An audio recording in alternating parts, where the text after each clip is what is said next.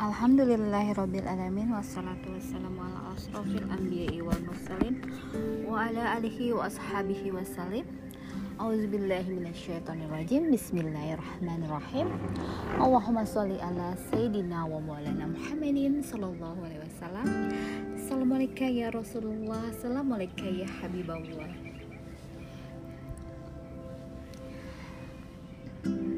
Saat ini Sahabat pagi. Di pukul 6 pagi.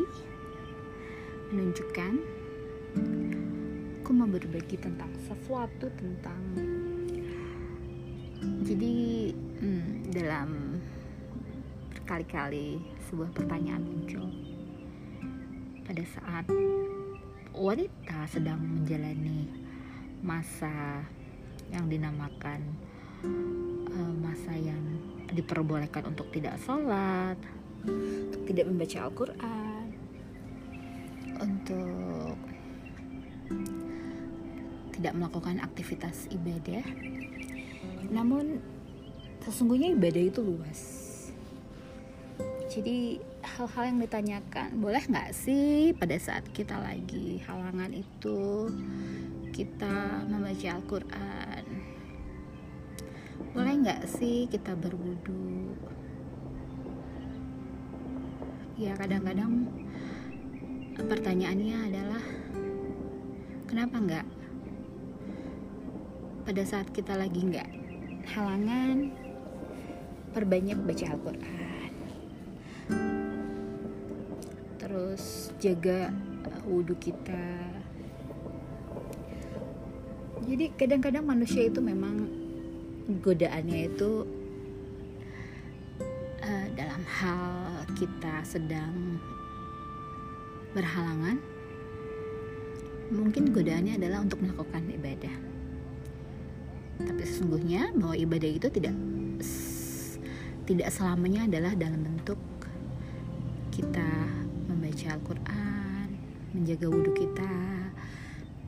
Jadi banyak ibadah yang bisa kita lakukan saat kita sedang berhalangan memang ujiannya adalah pada saat itu mungkin kita diberikan uh, satu keinginan untuk melakukan hal-hal yang dilarang. Namun dari berbagai pendapat para ulama, saat semua itu ditujukan sebagai rutinitas kerutinan kita dalam berzikir atau berdoa, itu diperbolehkan.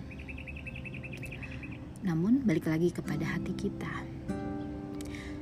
Suatu yang kita anggap suci, suatu yang kita agungkan, pada saat itu mel, apa ada ada sebuah perdebatan di dalamnya, sebaiknya kita untuk menghindar. Kenapa? Jadi dengan tidak melakukannya adalah sebuah merujuk kepada bahwa diri kita memang dalam kondisi yang tidak diperkenankan. Namun balik lagi ke hati kita, apakah hati kita nyaman untuk melakukannya atau tidak? Dan dan balik lagi bahwa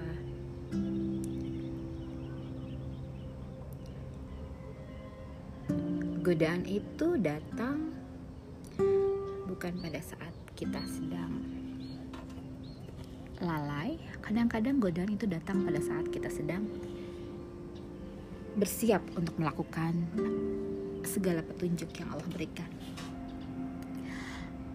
Namun saat petunjuk itu diberikan, kita harus lihat situasi dan kondisinya. Apakah itu diperkenankan atau itu tidak diperbolehkan. Balik lagi kepada hati kita, apakah kita sanggup melakukan membaca sesuatu yang suci di saat diri kita kotor? Apakah kita sanggup melakukan membersihkan diri kita yang sedang kotor dengan berwudu?